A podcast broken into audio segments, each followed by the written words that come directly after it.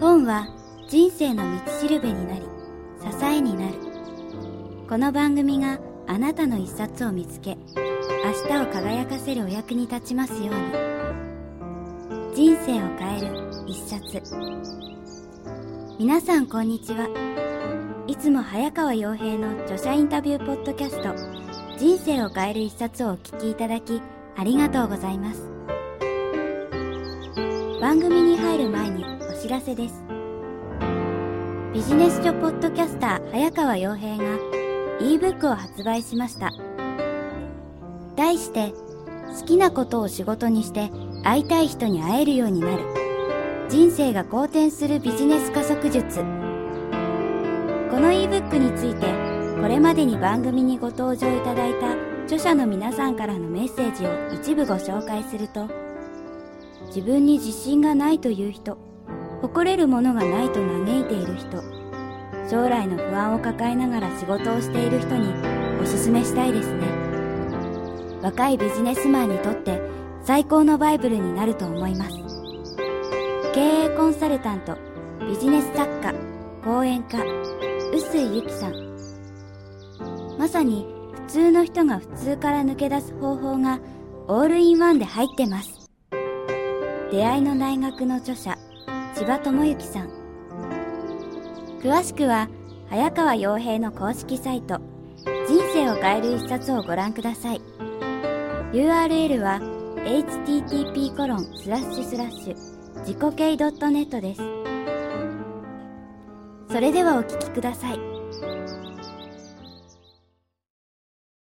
次次もちょっとお聞きしたかったんですけど、はい。今まで、まあ、あのずっと経営されてきてですねお仕事されてきた中で、最大のピンチじゃないですけど苦境みたいなものがあればそれがどんな時だったかっていうこととそれをどう乗り越えられたかっていうちょっと大きな質問なんですけど。これがねないんですわないですか？ないです。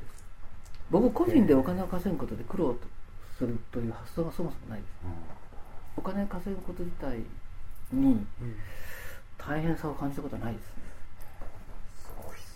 すねあと僕怖がりだから逆に言うと先に準備しちゃうんでね。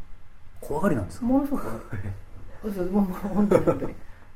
失礼ですけどそうそういには全や本当に然見えない。あのとね人のことに対してはもう責任持ってやる時はとっても大胆ですけど、はい。個人のこととかその会社の経営に関して言うとすごい手堅いんですよ。なるでも問題って起きた時にあのマイナスだと大変ですよね、ほど、うんでもプラスのある位置に問題が起きたら全然か、大変じゃないですよね、えだから先に先に逃げちゃってるので経営的にまずくなるっていうこともないし、うん。うーん苦境はないですね。ないんじゃないですかずっと、次のちょっと質問と、はい。まあ、重なる部分でもあると思うんですけども、今日はあのこの成功曲線学校の他にもあの、まあ、嫌な客には売るなあと営業マンは断ることを覚えなさいとかもいろいろ読ませていただいて、今日持ってきてるんですけど、うん。やっぱり石原さんというとですねあのいい意味でなんですけどその世間でいう常識とはうん。正反対の、まあ、発想で成功を収められてるっていうような印象を受けるんですけども、今の、まあ、苦境に立たされたこともないというふうにおっしゃってたと思うんですけど、こまあ、今こういうふうにお話でもやっぱり、まあ、何をもって普通っていうかっていうのはあるんですけどなんか全然発想が普通の人と違うなっていうふうにあの思ったんですけどこれどうやって身につけられたんですかっていうのもちょっと僕ねどこからかわわかんないんですけど、ものすごく自分で確認してえ生きていくタイプになったみたいです。えなった。うん。これ割と言われることがあるんだけどあのそれってこうだよねってみんな言うじゃない。あそうですよね。例えばその海外で成功するんだったら英語話せないとダメだよねって言うじゃないですか。であそうだよねそうだよねって言うんだけどえそれ本当？って僕割と思う。うん。ででいろいろ見ると英語全然喋れなくても海外で成功してる人いっぱいいるじゃんっていう。ね。これどっちが本当かっていうと、はい。こっちが本当でしょ？うん。だから人に言われてあれ？って思ったら必ず確認するような本当はどうなの？とか、はい。あの現実に何が本当に成果が上がってるとかっていうと、ものすごく僕まともに生きてると思ってるんだけど、うん。それが周りの人たちがわーわー言うこととは違うっていううん。形で、ん。どっちの方が現実に合ってるかっていうと僕の方が明らかに合ってると思ってますよね。で説得力あるねとか言われるわけですよね。説得してるわけじゃなくて現実にそうだって言ってるだけの話だから、あのなんでそうかってだって見たもんとかやってみたもんだから、あのなんていうんですかね。あの至って普通に生きてる感じなんだけど、うん。どうなんですかね。そういう意味ではあの、まあ、言葉だけを捉えるとなんかその普段の常識とは違うタイトルがついてやっぱりあの目立つんです。確かにおっしゃる通りその読ませていただくとあだって営業マンは断った方が売れるじゃん。まあ、僕は経験がないんで分かんないんですけれど絶対売れるよ、はい。だって買ってください買ってくださいって言われたら、もうその時点で不安じゃん、引きますよね。そのこいつ大丈夫かなと思わない、だから人間って自分がその立場になってる時に相手の立場に立てない。本当立てないんですよ、うん。まあ、気持ち悪いだろうって言っても平気でそれやりますから、それはあるかもしれないね。あとはコツは何かって言われるともう全然興奮して仕事しないことですね。もうあのやる気はあることは絶対重要なんだけど、やる気と興奮は全然違うんだよね。なるほでみんな興奮しながら仕事するから、はもうなんか我忘れてるしうん。人の話聞いてないし 物見てないしでしょ。僕はもう経営は絶対引いてないと無理だと思ってて、うん。すっごい冷静でないとど、できないよね、うんうん組織運営だってあれあの子どうしたの？って思えるような経営者じゃなかったら、細かいところに目いかないじゃんね、うんでしょ？それからもう一個言うと普通皆さんが考えているよりも僕ははるか先の方まで考えて答え出してますよ、うん。例えば、えっと、今目の前にある経営判断をするときに例えば結構社長さんって今日のことで考えちゃったりとか、よくても3ヶ月1年でしょ？僕5年10年先のこと考えてどっちの方がいいかって考えてるからだから今日考えていいことが10年先になったら絶対マイナスって相当あるんですよ、うん、だから深さと広さと大きさで答え出しますよね。そうするとあの事実は全然違いますっていうことになるので、うん。それも違うかもしれませんね。あの先ほどまあ人生を変えた一冊で出光佐三さんはい。の,、あのお名前出たと思うんですけども、出光さんでも構わないんですけどもこれまでにあの実在の人物でも、えー架空の人物ってあれですけどでもいいんですけどすごい影響を受けた方影響を受けたという方は、はい。そんなにいないんですけど素晴らしいなと思った人とかは糸川秀夫さんとか素晴らしいですね。糸川秀夫さんっていうのは古い人ですけどあのーあれですよね。はやぶさっていう戦闘機のはい。設計者ですね。知らない？もうたまげるほどいい本書いてるから読んだもんあはい。読みます。まああれですよね。技術者でやって学者ですよね、うん。でこの人ほら戦闘機作ってたから、はい。あのその戦争に最後負けてくるときに知ってます？B29 っていうのは、はい。すげえ高いところ走って、ええ。飛んでて日本の大砲撃っても絶対届かないところ飛んでるんですよ。えーすごくで日本人は気合で落とすって言うんだけど絶対落ちないとこ届かない。そうそう。ところがそこを急上昇して落とせる戦闘機作ったんですよ。設計してた。はい。実際作った落としてたうん。バンバンね、ところがもっとちゃんとそれをその軍の上層部に言えば、はい。そういうその無駄な大砲いっぱい作んなくてもその戦闘機の音作っておけばいっぱい飛行機落としてたまにみたいなことでそのすごい自分でそのお大勢の人が亡くなっちゃったことに対してあの反省しちゃうせなのね、なるうん、で結果その空襲でいっぱいになっちゃったからうん。もうその戦争が終わった時に自殺しようとするんだよね。あ要するに責任だと思ってるから、はでその後にでもその死んでもなと思いながらあの日本はその技術開発がもうはい。止められてしまうわけですよ、はい。技術ってことはその軍事産業につながってしまうからね、うん。そんでアメリカ行ってもうびっくりしたのが、はい。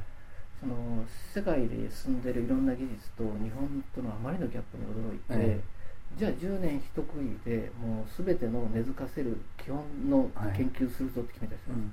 で最初アメリカで何やったかって言ったら麻酔が医療が遅れちゃってるから麻酔が人間の人体にどれぐらい影響してるかっていうことを測定する機械作ったね。へこれ多分いまだにその技術からスタートしてるんじゃないですかね全てが。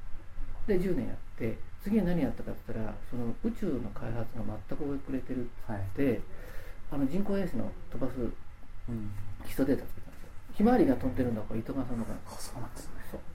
だってそのペンシルロケットって言って、はい。そのそのだあのロケットがねどういう軌道をたどるかと。こどの高度まで上げたらどういうふうに落ちるかとかそういうことを実験するんだよ。あの鳥取砂丘で。でそれが宇宙開発のベースの技術になってるからスミソニアン博物館に糸川秀夫の部屋があったんですよ。生きてるうちですよ。こんな日本人珍しいでしょ。すごいですねそう。でその後は何やったか組織工学やってもう創造性組織工学講座っていうのが絶賛してる本があるけどこの本なんか素晴らしいですよね。で最後は農業問題やってましたよ春の前から。すごいですね。でそういう人たちのこう本とか読むと生き方自体に触れるよね。そういう意味では素晴らしいなと思ってますけどね、もう最近はこういう人の名前自体が分かんないから、はい。本も本当に絶版になっちゃってますからね。あ秀夫さん。ですねあの本ってさ、はい。本の内容にもその価値があるけど、はい。書いてる人の人間性とか人柄に触れるということの価値ってものすごく大きいとあ思うんだよね。あはい。最近そういう本がない。うんひそうですね。その人間性っていうのもどちらかというとテテクニックとか、うんもうなんかすごいなんか寂しい、うん、でうちほら子会社で出版社やってるんだけど、ええ。それはもう本当にいいものをきちっとした形で出すべきだと思ってて、はいそういうことも真面目にやってくれる出版社がなくなると思うから、うん。もう出版コード取って出せるようにしてるみたいなうん。感じもあるんだよ、僕はね誰かにやってもらうの大嫌いだから、はい。必要だったら全部自分でやる、うん。うん、そしたら好き放題できるでしょ。それで出版社そのものも作られてる。そうそうそうそう。だって資本主義社会がいいとこってさ、うん。法に触れなければ、うん。好きなだけ自分のやりたいことできるんだよ、そうですね。うん、で誰かにお金出してもらったりなんかしちゃったらアウトになるから、うん。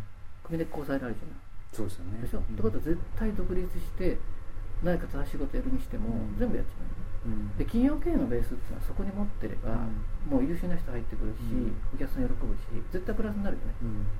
そういうのが分かればいいんだけどみんなそこにいないので、うん。結構びっくりします、うんそういう意味でも、まあ、あのこの成功曲線を描こうと他の本もそうなんですけど、うん。まあ、結果的には売れてると思うんですけどもあやっぱりなんかその売ろう売ろうっていう本じゃなくてなんかやっぱりそのさっきの教科書っていうちょっと表現がいいのか分かんないんですけど、うん。やっぱりなんかその後世にも読めるようなそうそうそう。あの本ってその、まあ、すごく難しいと思うんですね。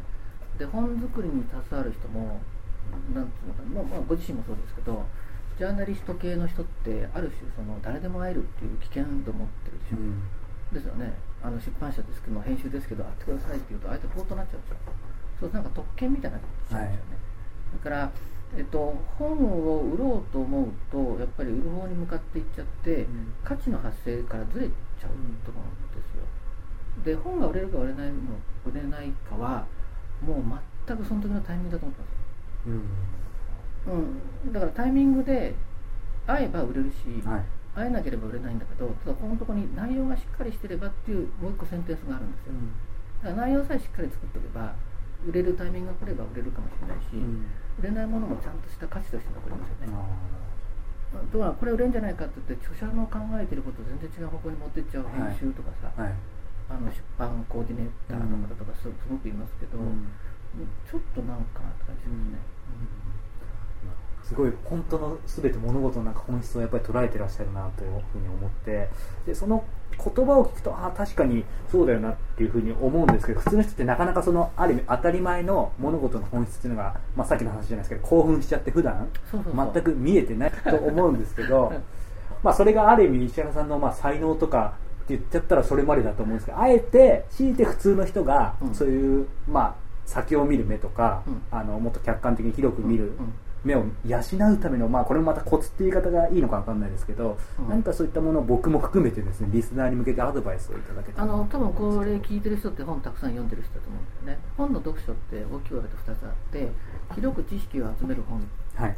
あ集める読書ってありますよ、ねうん。だから、あこういうことあるんだああいうことあるんだなるほどなーって言って本を見てやってきますよね。でもそういう本の中でさっき言った著者の人間性に触れるとかさ、はい。あるいはその、うん、と生きていくためのその考え方とか、はい。哲学みたいなことを作ってくれる本に出会う時があるんですよね、でこういうのって繰り返しする読書ってことなんですよ。あはい、でこういう本を求めたらいいんじゃない？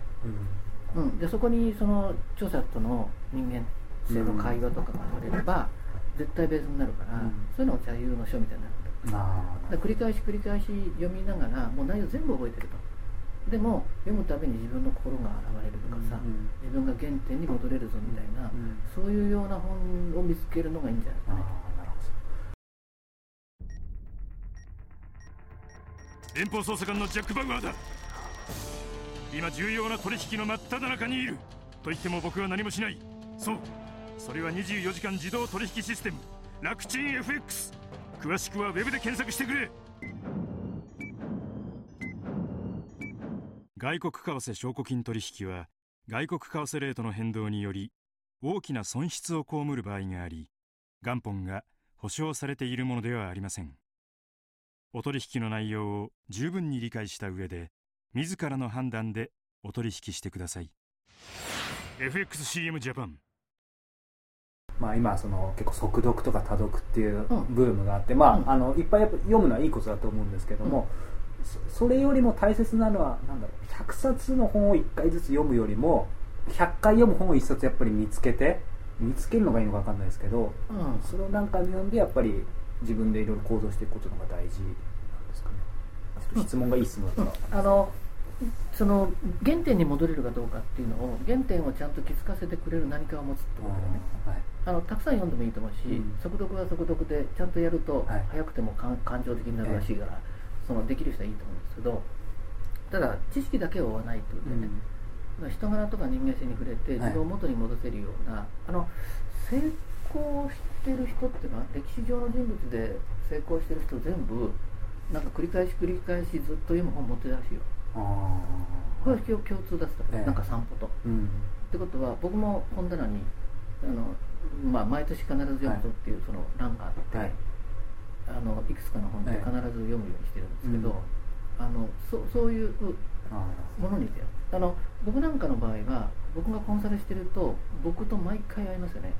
あのクライアントが僕にどんどん同調していくんでーうん。ベースが僕の考え方と同じになります、だからすごいちゃんとした経営してくれるようになるので、うん。とにかく僕とたくさん会話してくれって言って、うん。僕はある種そういう基準値持っちゃってるから楽ですよとか言ってますけど、はい。そう僕がいない人は、うん。はい、だからそういうああそうか本本とかですよね。あのそういうのがいいんじゃないかな。なるほど。う。ん人間か人間の思考です。人の塊。でこういうはい。テープでもいいですよね、はい。あの音声データでもいいけど自分を元に戻れるっていうか自分のスタンスタンスを保ってる繰り返しです。ねそれは絶対持ってまあす、あありがとうございます、はい。うん、でもう一回言うとね、え。そういうのに触れながら人間って本当に心地よ良いそのバランスを一回身につけちゃうと気持ちいいから戻れなくなるんですよ。えあうん、だからなんで基準値がちゃんとしてるんですかって言ったら今の方が気持ちよくてちょっとずれると違和感感じるんですよ僕の方ああそうそうがだから、そこまで行くといいですよね。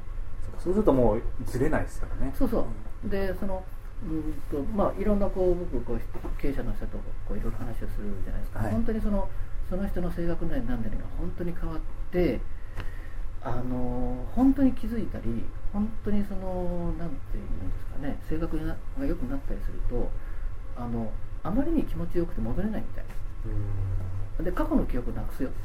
えなんであの時僕あんな風に人に意地悪したかわからないっていうそういう言い方変わっちゃってるんですね。そうそう。人間変わるってことはそのぐらい変わることっていうかだからなんていうのかな。100%変わりますえじゃあもう別人ってことですね。あ全然別に。だから表情変わっちゃうしあのどう言ったらいいかな。これまで見てた自分がずれてるじゃん。右15度にさ、それがあなんだこのバランスが正しいんだって思った瞬間に動けなくなるのねえこれ真面目にそうよ。はい。なんでかっていうともう生まれたての人間みたいになっちゃうよほんで全てのことをもう一通りやり直すの。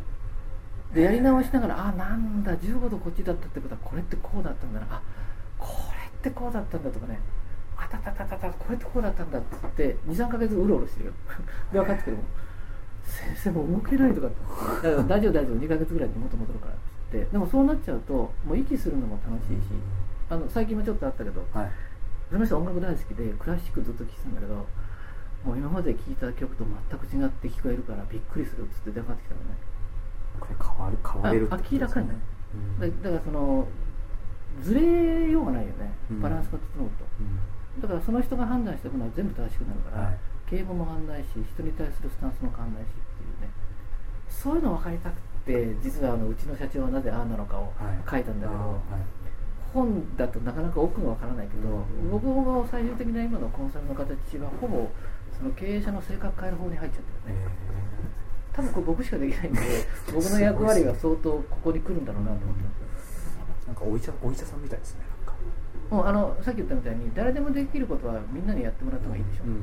で僕は僕の人生で何が一番価値かって考えたら、ええどうもここはあまりできないんだろう、ほとんどできないと思ってるんで、僕ができるから、ええそこをやるべきだと思ってるんですよね、うん。でうちは組織化した時にあの実務をやれる人間がたくさんいるので、はい。もう完全に実務をこなしながら、ここにそういう仕事をさせるようなはい。下準備してねっていうふうな言ってました、なるほどありがとうございます。まあ今本のお話も、えーしたんですけど当然本の中にはいろんなまあ心のところに言葉があったりすると思うんですけど、あの本の中からでなくてもいいんですけど、うん。石原さんの座右の銘があれば、あ僕行動すれば次の現実。これ自分ああ書いてありますね、うん。もう絶対。あの言葉の定義ってブランド化なんですよね、はい。だから僕本書くときには必ず僕が定義した言葉いっぱい作るんですよ。えその中でも一番いいのは行動すれば次の現実っていいんですよねえ分かりやすく、まあ、リスナーに言うとその行動すれば次の現実のもうちょっとその心はじゃないですけど。あの成功恐怖戦の本を読むとよくわかるんですけど、まあ例えば僕らじゃあ成功しようと思いますよね。成功しようと思うときに思ってるだけで絶対成功しないですよね、はい。で一歩踏み出さなきゃいけないんですが一歩踏み出して行動するということを僕はその人生のページめくってるって感覚なんですよ。え行動することでページめくるんだけど、はい。これね面白いんだけどめくってみた時に何が起きるかどうかはめくってみないと分かんないんですよ。で往々にして思ってもみないような展開とかいいことがよく起きるでしょ、これ経験的に分かるよねみんな。だから何かあった時に可能性がちょっとでもあるんだったら早く行動してめくった方がうん。絶対結果に早いですよ、はい早くつきますよっていうことをはい。行動すれば次の現実だよだからなんか可能性があるんだったらすぐ行動しようねっていうことを言いますけどね。あの成功する人っていう言い方をしちゃうんだけど成功する人は思ったらその場から電話しますね、あうん、だからほとんどの人は思ってよーし明日電話するぞって起きたら忘れてるうんねうん、もしくはその日々の忙しいのに飲まれちゃいますよね。うんそうそうそうそう。で思ってその場で電話するとかメールして寝た人は朝起きたらメールで返事返ってくるかもしれないでしょ、うんでまた行動するとかっていうと、実は同じ一日がサイクルがたくさんになるんですよ。そうですね。そのサイクルの大きさが実は成功の大きさだったり、うん。行動のその幅の広がりだったりとかするので、あの積極的だって言いながらうーん声がでかいだけでうん。行動できてない人ってすごい消極的なんです、おとなしそうに見えてもさっさかさっさかもね人って、うん。ものすごく積極的だったりするんですよ、でその辺がいいなって思ってて行動するが次の月っていうのは自分が作った言葉だけど素晴らしいことだとい思う。やー素晴らしい。これは僕が死んだ後も残るよ。この言葉。あ絶対、うん確かにそうですね。行動すれば次のなんかもうそうですね。ページめくってる感じですよね。そうそうそう。ありがとうございます、はい。最後になんですけど、はい。あの石田さんやはりその、まあ、今経営もされてて、まあ、5年先10年先を見てらっしゃるとおっしゃってたんですけど、うんご自身とうん。今のこの会社の、うん。まあ、10年後のイメージじゃないですけど今描いてるものっていうのがあれば教えていただきたいんです僕は多分こっから僕の仕事が本格的に始まると思ってます。ね、え。うん、で僕の仕事と組織の規模っていうのに関して言うと、僕は組織の規模をもう決めないので、うん。さっき言ったみたいにうちの今のリーダークラスの人がどこまで役に立つことをやるかによって会社も増えるかもしれないし、はい。大きさも変わるでしょうね。ーうん。ただ僕的には僕の仕事はもうちょっと変わると思います、うん、もうちょっと公っぽい仕事で別にその政治家になるつもりはないんだけど どうなんですかね。ちょちょっと僕の中では言葉にしにくいんだけど、うん。すごい変わっていくイメージもありますけどね。ごめんなさい。公っていうと例えば。や世の中の答えを出していくってこと？誰も答え出してなかったことに対して答えを出して発表していくみたいな感じになるのかなっていう感じですそれはほまた本っていう形かもしれないし本かもしれないしまあ、講演かわかんないし、うん。ですけどね、うん。うん。でも答え出しておいた方が後からこうして楽はい。っていうふうにして何かの形に残すようなことをやった方が良さそうだなと思ってるんあーですよ。それどうしてかっていうとじゃあ誰ができそうかっていう話ですよね、であれば皆さん個に行っちゃってて自分自分になっちゃってるでしょ、うん。だからそういう意味で僕ももう個は完璧に抜けてますよねっていうかもうその自分のことで悩むこともないし、はい。自分をどうこうしたいっていうのはほぼないので、うん。であればそのね世の世の中で必要なものの解を出した方がいいんじゃないかと思ってて、まあ、あんまりこういうこと言うとちょっと怖いんですけど 調子に乗って言ってしまいましたがよかったです。それは思いますねでそれは僕が答えを出すかもしれないし僕が作ったスキームで答え出させるかもしれないしその人をプロデュースしてそっちに当てるかもしれないし、っていうことはいろんな形があると思いますけど、はい。そういうような役割かなっていう気がしますね。ありがとうございます、はい、行動すれば次の現実ということを、まあ、あの胸に刻み込んで行動したいと思います、はい、え今日は大和書房から発売中の成功曲線を描こう。夢を叶える仕事のヒントの、えー著者で経営コンサルタントの石原明さんをお迎えしてお話を伺いました。石原さんどうもありがとうございました。はい、どうもありがとうございました。インタビューの模様はいかがでしたか？サイトでは今後ご登場いただく著者さんへの質問フォームも設けていますのでこちらもどしどしご応募くださいねこのポッドキャスト「人生を変える一冊2」ではリスナー特別特典としてビジネス書著者15人への早川のゲリラインタビュー音声。モチベーションを上げるならこれを読め。ビジネス著者15人おすすめの一冊を応募者全員にプレゼントしています。ダウンロード先は iTunes 上に配信されている PDF 無料プレゼント。ビジネス著者15人ゲリラインタビューをご覧くださいね。それではまた次回のポッドキャストでお耳にかかりましょう。ごきげんよう。さようなら。